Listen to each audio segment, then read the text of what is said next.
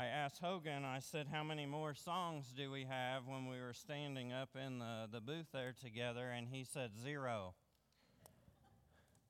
So I thought might be probably a good thing to come down and say hi. We are uh, excited that you're here. Uh, when it was about 9 o'clock this morning and there were like four people here, I thought, it's a holiday weekend. But we're here. So I appreciate if you were camping or visiting or traveling or, or, or maybe even just being in the weather that we've been having. I'm excited that you are here. We're continuing uh, our teaching in the book of John. So if you have Bible or if you have an app or uh, however you uh, read the word, we're going to be in John and we're starting in chapter 2. So we've exhausted chapter 1. We're going to be moving on to chapter uh, to chapter 2. Chapter 2, 1 through 11 tells us On the third day, there was a wedding at Cana in Galilee, and the mother of Jesus was there. Jesus also was invited to the wedding with his disciples. And when the wine ran out, the mother of Jesus said to him, They have no wine. When, uh, and Jesus says to her, Woman, what does this have to do with me? My hour has not yet come. His mother said to the servants, Do whatever he tells you. Now, there were six stone jars, uh, water jars there for the Jewish rites of purification. Each held 20 to 30 gallons. Jesus said to the servants, Fill the jars with water. And they filled them to the brim. And he said to them, Now draw some out and take it to the master of the feast. And so they took it. And when the master of the feast tasted the water, now become wine, and did not know where it came from, though the servants who had drawn the water knew, the master of the feast called the bridegroom and said to him, Everyone serves the good wine first, and when people have drunk freely, and then the poor wine. But you have kept the good wine until now. This, the first of the signs Jesus did at Cana in Galilee, and manifested his glory, and the disciples believed in him. And so, when Jesus was re- revealed, and we've, we've covered that in, in the first chapter, when Jesus was revealed as the Messiah to John the Baptist, he immediately began this his divine work. For 33 years ish, he had lived in relative obscurity but John, he really didn't do anything, Jesus didn't really do anything to stand out until that day. And he came to where John was baptizing in the Jordan, but John immediately knew him. The Baptist shrinking back in, in awe at the request of Jesus to, to be baptized. I mean, we have in Matthew 3 14, I need to be baptized by you, John says, and you and do you come to me? But nevertheless, the, uh, the master responded to John, Let it be so now, for thus it is fitting to fulfill all righteousness.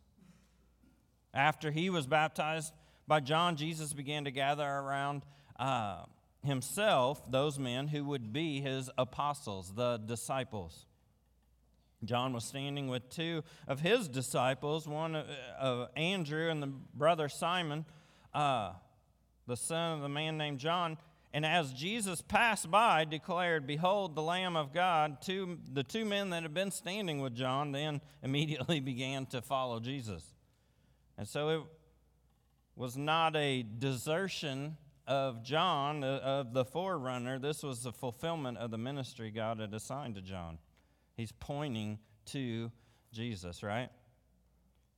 And I'm suppose some might imagine some kind, you know, there would be some kind of competition as it would be in our uh, in our day and time now, Jesus and John. But uh, that's the way things operate now, right? But John saw matters differently. He knew that he was there in Judea, and, and he understood what his purpose was. Uh, he, he would say of Jesus and of himself, He must increase, but I must decrease. Having heard John's testimony concerning Jesus, Andrew made the decision to follow Jesus, right? G- Andrew was excited, excited enough to, that he raced to find his brother, saying, We found the Messiah. His excitement generated interest in Simon, who followed Andrew to Jesus. And when Jesus saw Simon coming to him, he said, You're Simon, the son of John. You shall be called Cephas.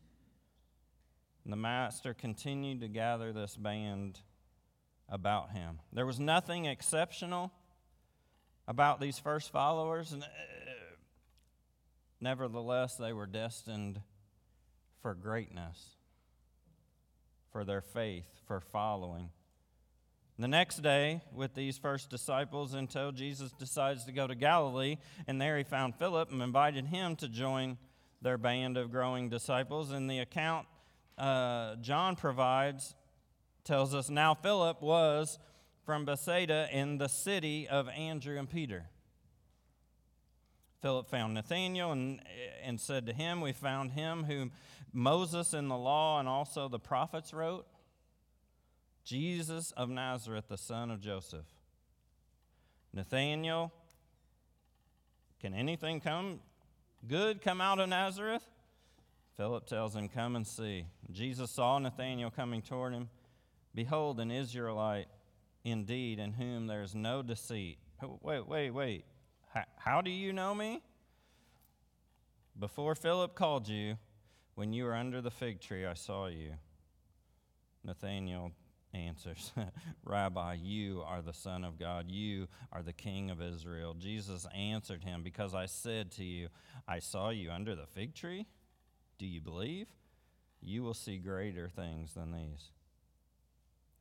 And he said to him, Truly, truly, I say to you, you will see heaven opened and angels of God ascending and descending on the Son of Man.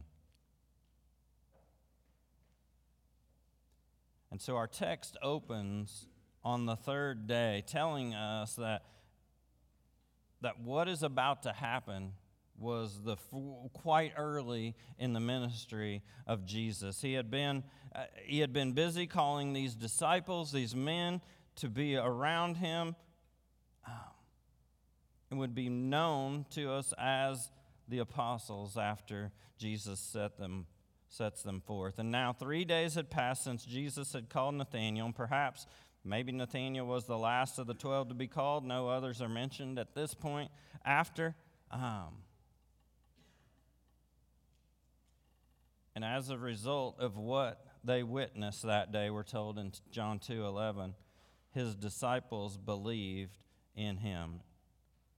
So, why did Jesus provide the signs that were witnessed throughout, not just here at this wedding, but throughout the days of his brief life here on this earth, walking these dusty trails and these travels?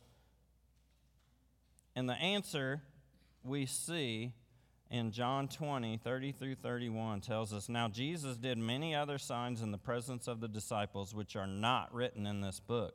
But these are written so that you may believe that Jesus is the Christ, the Son of God, and that by believing you may have life in his name. And so, the Gospel of John that we're studying, we're taking this time to go chapter by chapter is arranged around seven different signs that Jesus performed during his days on this earth. And John makes it uh, abundantly obvious that these signs were not the only ones Jesus performed. Rather, each of the signs John listed and writes to us about were, are deliberately chosen in order to what? To reveal Christ's power and to demonstrate the impact his presence had on those about him in that day. So Jesus performed signs. The Spirit of, uh, of Christ ensured that those signs would be written down for one great pers- purpose that you may believe that Jesus is the Christ. And the reason God seeks our belief is so that by believing you may have life in His name. Yeah, this is in keeping with the declaration Jesus makes uh, to His disciples.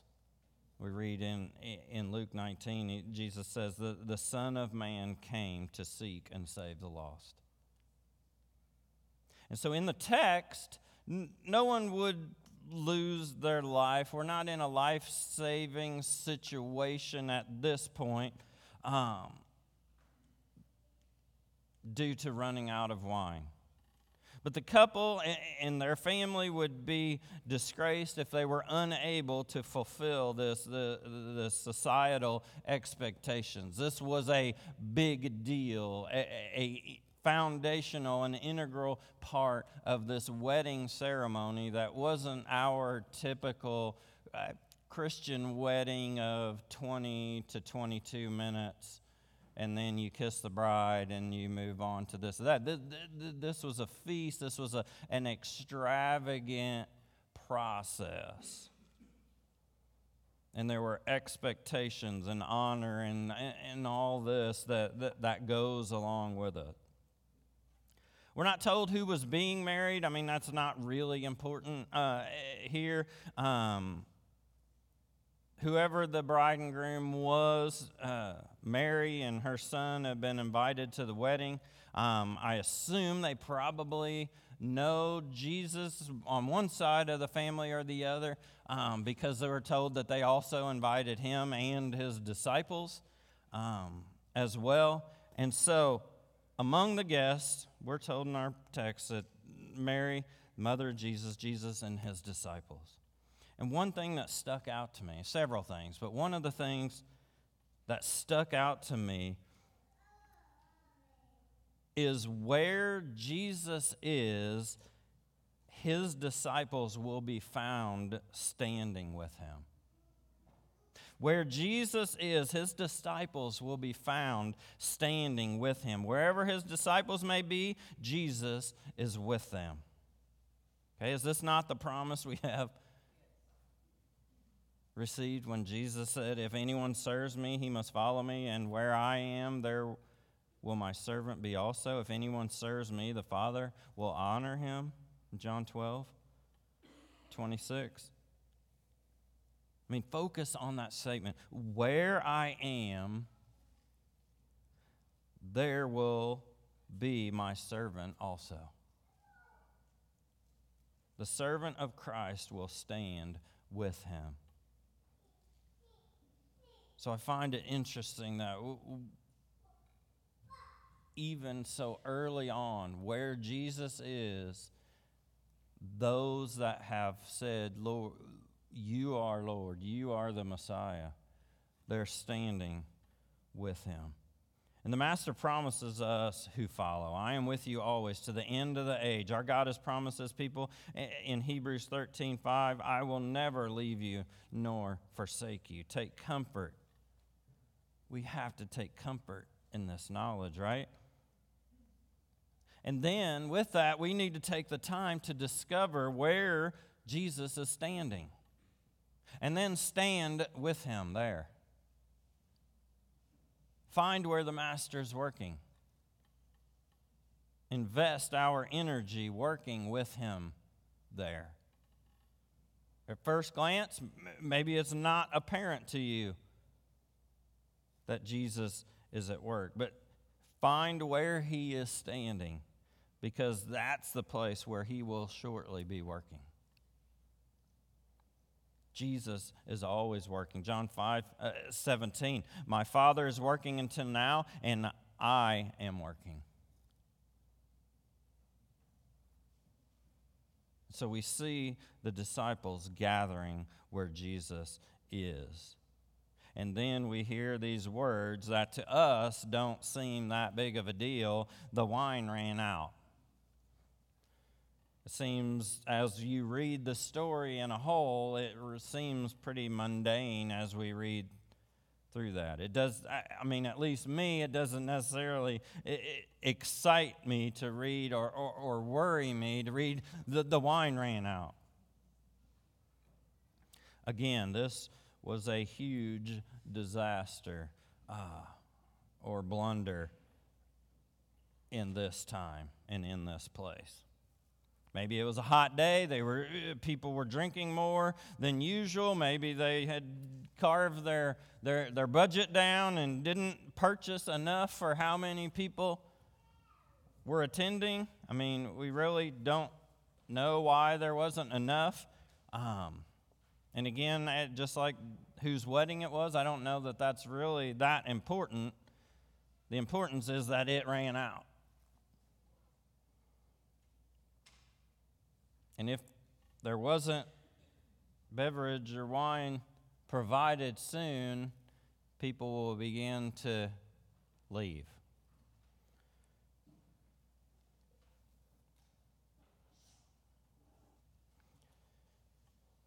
It was when the wine was depleted that the mother of Jesus, we see Mary, realized what was happening, and she walks over and tells Jesus they have no wine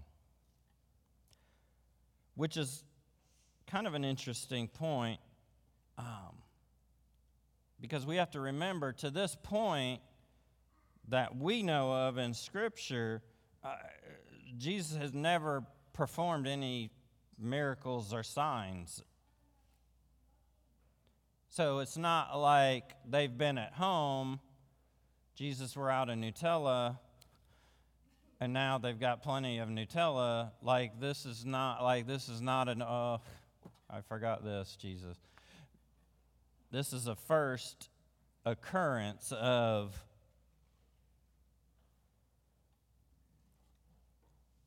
so far uh, Matthew 13 55 so far as anyone knew he was a carpenter's son right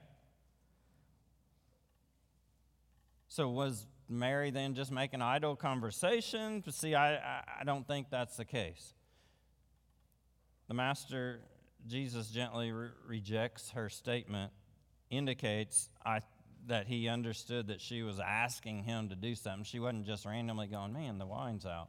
I mean, he understood that she was asking him to do something by saying that um, because he tells her, What does this have to do with me? My hour has not yet come.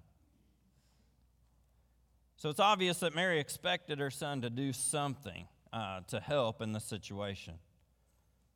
Because then she immediately, after that response, says, Do whatever he tells you to do. It's kind of that typical mom thing. Like you ask somebody to do something, and I envision the kid kind of like rolling their eyes, like, I'm, and she's already like, You just do whatever he says to do because he's going to do something, like, regardless of his response. Mom's got this thing figured out. Uh, but anyway, um, she wasn't suggesting that Jesus needed to make wine, like just run up to the local supermarket or, or whatever. There, there was something that needed to be done immediately. And here's, Here's what I would have us see in this situation. In making the request she made, Mary was acting on her personal knowledge of who Jesus was. Okay, she wasn't she wasn't going by external circumstances or things that have been done in the past because this is the first time that he's ever performed a sign or, or, or miracle. I mean, yes, he's Jesus, but he, she's going back and it's a passage that we really only read during like Advent Christmas time. But remember the angels? like, remember the angels telling her who Jesus is? Like she's living with that. Angel Gabriel, Luke 1 26, 38. The angel Gabriel was sent from God to a city of Galilee named Nazareth, to a virgin betrothed to a man whose name was Joseph of the house of David. And the virgin's name was Mary, and he, became, and he came to her and said, Greetings, O favored one, the Lord is with you. But she was gently troubled, or greatly troubled, at the saying and tried to discern what sort of greeting this might be. And the angel said to her, Do not be afraid, Mary, for, for you have found favor with God. And behold, you will conceive in your womb and bear a son, and you shall call him Jesus. He will be great and will be called the Son of the Most High.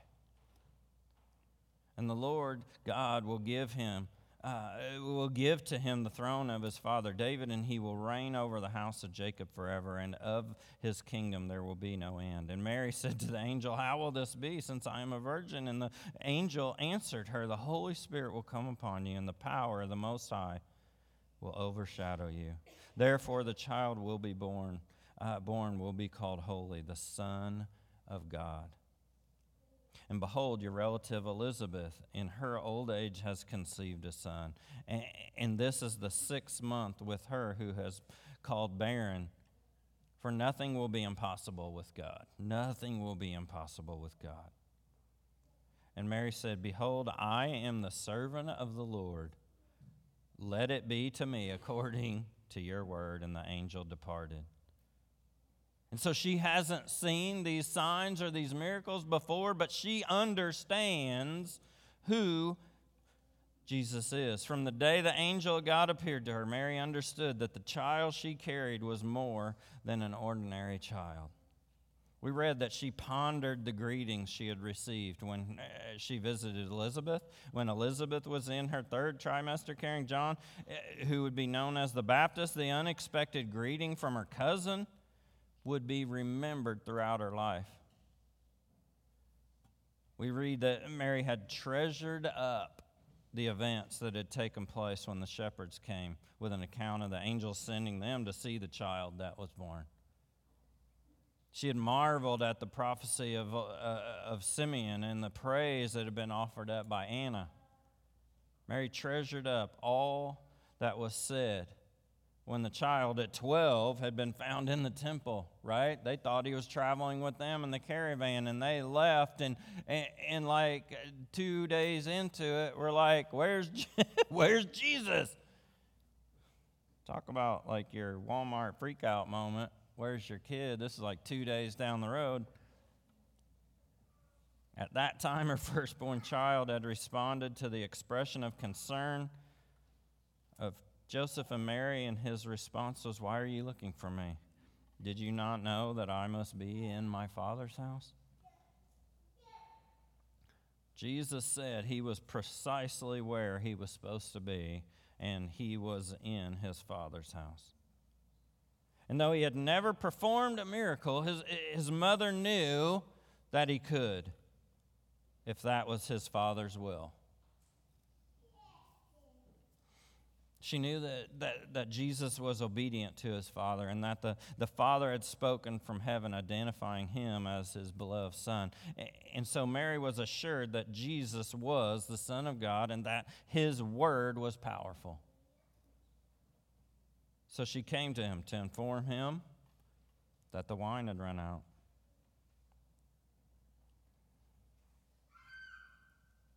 There's something else in, in this account that that kind of stuck out to me or I picked up on that has immediate application for us.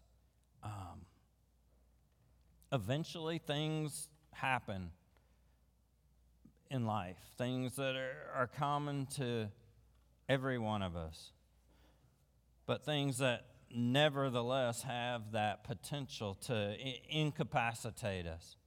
You know, per- Maybe it's something as mundane as like losing your creativity. Um, perhaps as a parent, we struggle to ensure that our kids are being trained up in righteousness and obedience and, and love of the Lord. We, we can move in a slow moving manner, going through the routine as we always have done.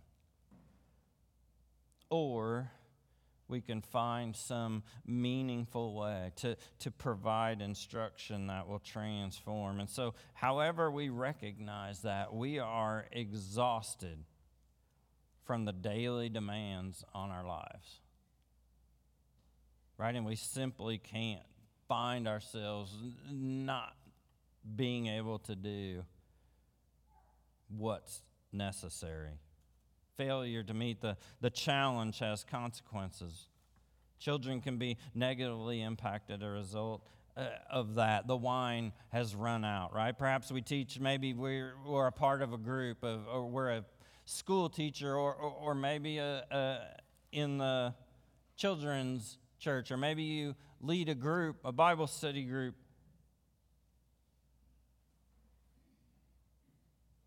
And you are just like going through the motions. Uh, we know that the routine is quickly turning into a rut, and for those who we're responsible for are moving towards maybe less and less spiritual maturity. We know we need to do something, to, to some spark that will ignite the fuel and, and, and, and impel our students or, or those who maybe we pray to aspire to a powerful walk with the Master. And if we don't provide something, the consequence could be disastrous for those who are looking to us. You know, this, this idea that the wine has, has run out. It may be that we've have a friend who is lost. We've long felt responsible to tell that friend um, of the freedom that's found in Christ. We've prayed for that friend, sought opportunity to speak with them, but in recent days we've come to realize that we're still saying the prayers, but we're not really praying. We're saying the prayers, but we're not really praying. Again, going through the motions. But we don't, but we know we aren't really standing in the presence of God. We realize that things are not what they should be, but we're not certain what can be done. And so the wine has run out. And we've settled into this dreary condition. Maybe even seems as living in this haze or stumbling through days. Um, we know that we need revival because in our life the wine's run out. You may recall Jesus taught no one puts new wine into old wineskins, right? If he, if he does, the wine will burst the skins and the wine is destroyed, and so are the skins. But the new wine is for fresh wineskins. That's Mark 2 22 you need new wine. And you know that your faith in Jesus constitutes new wineskins. You come to the Master confessing your faith in Him as the risen Lord. You still recall that day when you were born from above, and He has never rescinded that transformation, right? You may have slipped into a rut. What is needed is not another wineskin. You are born from above, right? You need to replenish the wine. This is nothing less than a call for revival in the life that ex- may be exhausting. If you will hear it, whether for the first time or in order to refresh your memory, this is the word Romans 10 9 and 10. If you confess with your mouth, Jesus is Lord and believe in your heart that God raised him from the dead, you will be saved. One believes with the heart, resulting in righteousness, and one confesses with the mouth, resulting in salvation. That glorious promise concludes by quoting the prophet Joel Everyone who calls on the name of the Lord will be saved. So here then is this we find ourselves in this essential issue. Have you called on the name of the Lord? Have you placed your faith in the living uh, Son of God? Has He redeemed your soul? Then, and if so, then know that you are His. Though you may have seen the wine run out in your life, the wineskin is still new and will hold what is needed.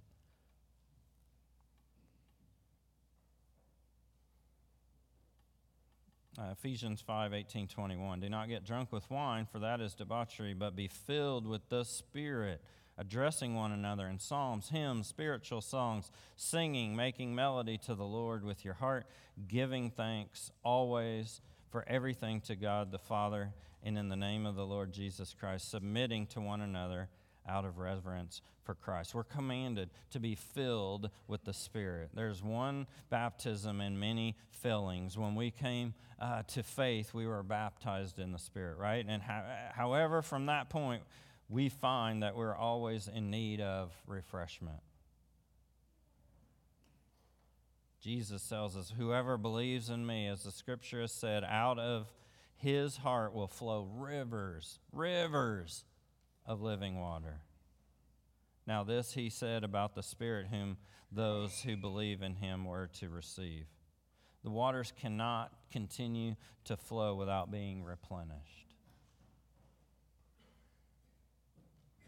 The one who follows Christ will refresh others and encourage them, but that one uh, but that one will find it necessary to be refreshed from time to time. We must be refreshing ourselves, right? Your life as a born from above follower of Christ is the new wineskin. If you were just another religious individual and you attempted to like refresh others, eh, it'd be a disastrous failure. Your life could not contain the new wine, the Holy Spirit, because He would cause you to just burst open and ruining the wine and the skin. However, you are made new by faith in the risen Savior, right? And the Spirit of God now lives within those who place their faith in Him. And so now, then, you are a source of refreshment for others. If you or I had changed water into wine, I would have to say, I, I have no doubt that we, we would let people know. Like if I changed water into wine, like I would be texting people. Like there would, you know, there would be like a blog about it. You'd be like, how, you know, I'm going to get so many hits on YouTube. Send emails, call the newspaper, whatever. Um, and when asked, we would say, you know, I, we would say, this is what the Lord has done through me. But we'd be certain to stress our role in what was accomplished. It's just our, our human nature. Somehow it's never quite enough to simply say, the Lord has done great things. uh, we like to be recognized. Um, but what we see here is Jesus didn't promote himself as he performed the work um, that God had for him. It was a wedding. No one expected anything beyond the ordinary. The servants knew that the wine was being drawn down at this alarming rate. Finally, it happened. There was not even another cup left. These, uh, those serving the guests were not able to take um, these goblets and these contain, uh, containers to the table to refill. And so, shortly, everybody's going to be leaving. Jesus steps in. No magic words, didn't wave his hands over the jar that we know of, that we're told in the scripture. He didn't ask people to pay attention what he was doing. In fact, uh, uh, most of the guests at the wedding had no idea what was even going on. Uh, uh, and other than his disciples, who appear to have been standing again, standing close to the master, the servants were the only ones who knew something different had taken place. And so we can almost see, I, I would think, the wonder on their face. They knew the jars, uh, they, that they had filled the jars with water. I got that out of the well. I know that that was not wine coming out of the well. Six jars were, you know, what would say, 30 to 40 gallons apiece. Bringing the water in, they had heard Jesus instruct one of the servants to draw a cup and take it directly to the master of the feast. Everyone, sir, and, and then we get the, whoa, you've been holding out on us. I'm sure that was baffling uh, to him. He couldn't quite put all that together, right? The wedding planner was like, wait a minute, I, this is not how we usually do things. Um, and he would have assumed that it all came from the same source. You had so many, there's anyway. Uh, but what's critical for us to know at this point is that the knowledge that none of the guests, with the exception of Jesus and disciples and his mother, knew what had happened. And Jesus wasn't saying anything. Uh, because those with Jesus, this was an event that was fully known. For everyone else, it would remain a mystery until we read the scripture, and John uh, writes it in his gospel. Um, so, this is kind of what I took from, and you can look at so many different angles, so many different dynamics um, of this passage, but this is what struck me the most. Um,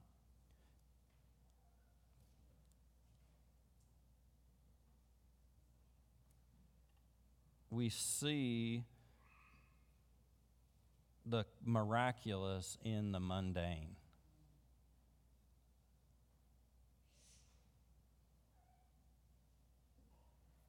As followers, eh, we, we must commit ourselves to prayer. We must commit ourselves um, to knowledge of what the written word is commit ourselves to obeying the command of the master so that it serves and, and penetrate serves those around us penetrates the darkness that we are in being that light and in doing these things i think we will see the miraculous in the mundane perhaps we really need to train ourselves to begin to see the miraculous in the mundane or, or regular.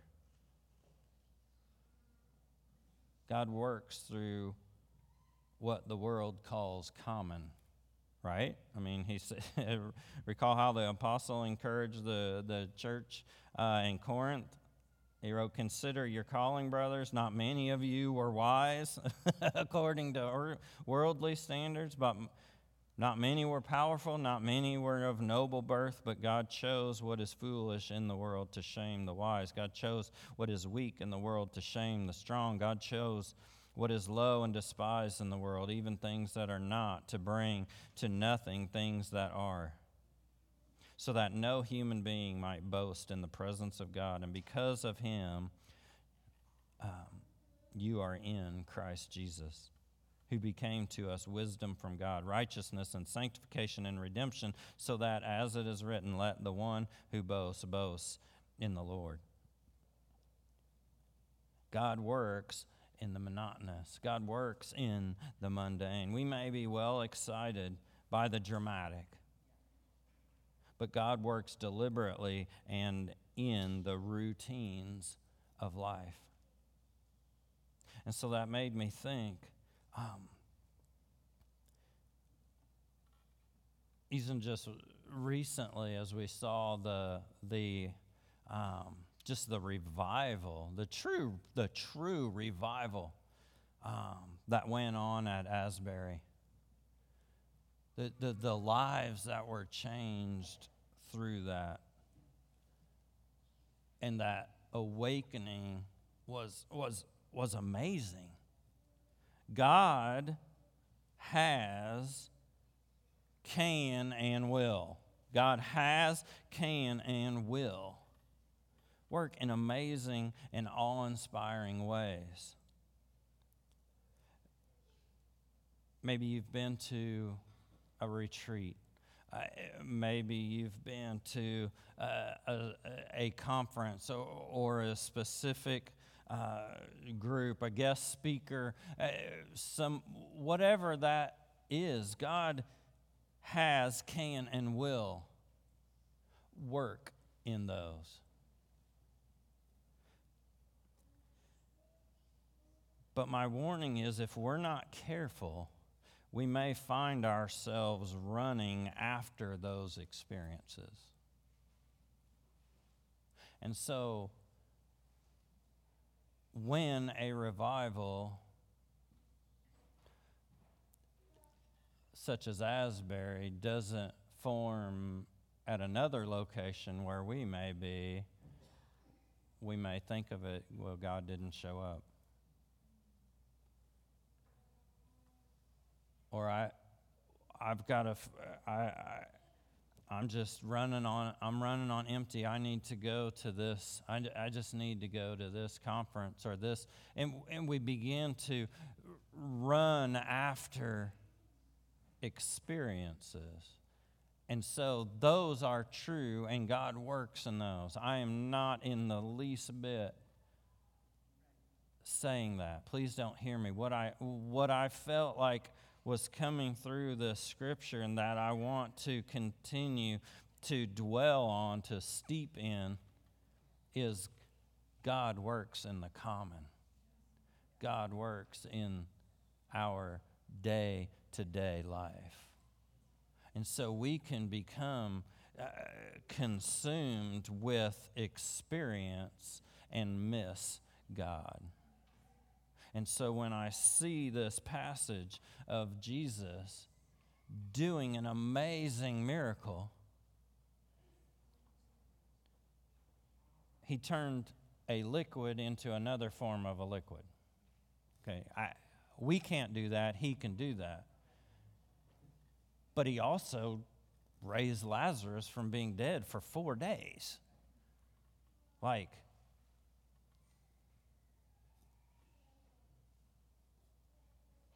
no difference. I mean, there is a.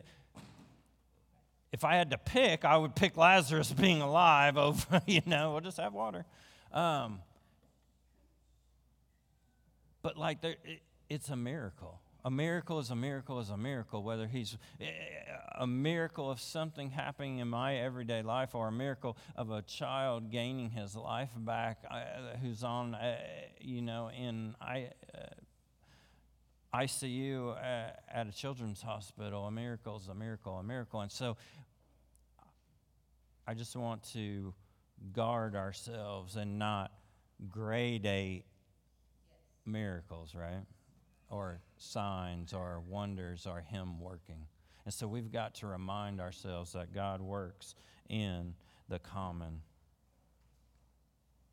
So you've paid, you've put your faith in Son of God, and He's redeemed you. You may not feel any different than you ever did, but you must know there is a difference. He appointed you to a service, right? And like Moses, most of us were probably like dissented. We're like, oh, I can't speak, or I, or arguing that you have any kind of training, like you feel like God's calling you to this, and you're immediately like, nope, that's not me. I can't do that. Uh, just.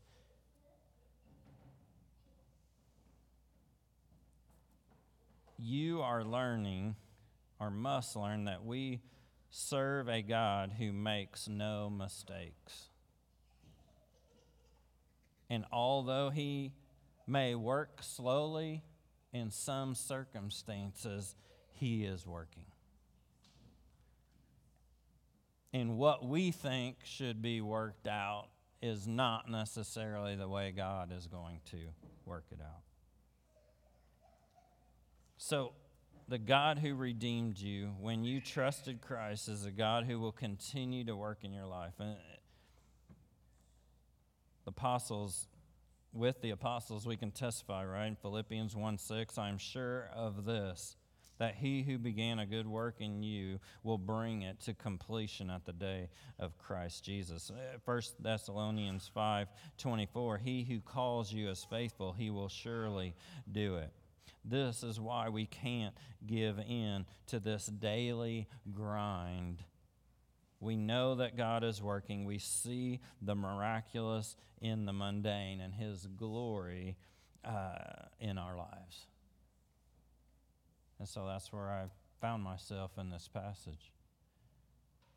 We will see plenty of other signs, a sign being a miracle that has a, a teaching or a lesson or a message to go with it. But there's going to be plenty of miracles, but John tells us these are miracles so that you may understand who Christ is. And that's my, my prayer for us and those in our community. Let's pray.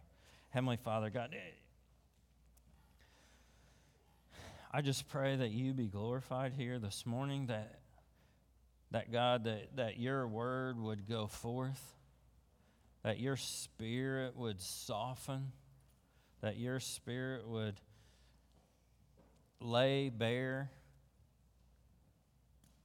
our heart to know, to know what we need. Because I know as well as anyone in this place that many times what I think I need is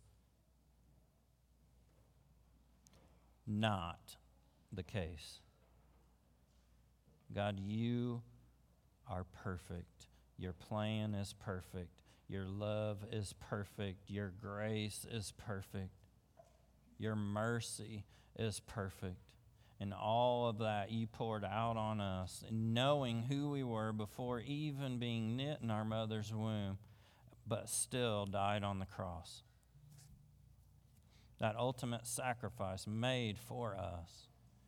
And so, God, I just pray now this morning if there is anyone in this place that has a question about where they are in you, that they would seek someone out, that they would come and, and speak with myself, that they would come and talk with one of the the elders or those that are here, even surrounding them. We want to be a church that it's not you have to speak to an elder or who's preaching, but we are a church that are His hands and feet, so you can reach out even to those that are around you. And we'll begin to walk with one another. And so, God, I just pray this morning as we take a snapshot of this first miracle that was. Uh, that was recorded for us that we just realize that you are in our daily lives. You want to be in our daily lives. It's the way you created us. So, God, don't allow us to push you out. Don't allow us to busy ourselves. Don't allow us to race after experiences, but to just sit and, and, and dwell, abide in you. Amen. Each week we have opportunity to take communion together. We have four different stations around the, the room. Um, so you can take that at the, at the tables. You can take the emblems back to your desk, uh, to, your desk, to your chairs.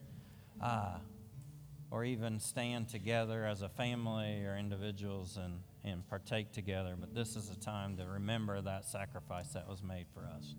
So just invite you now to come.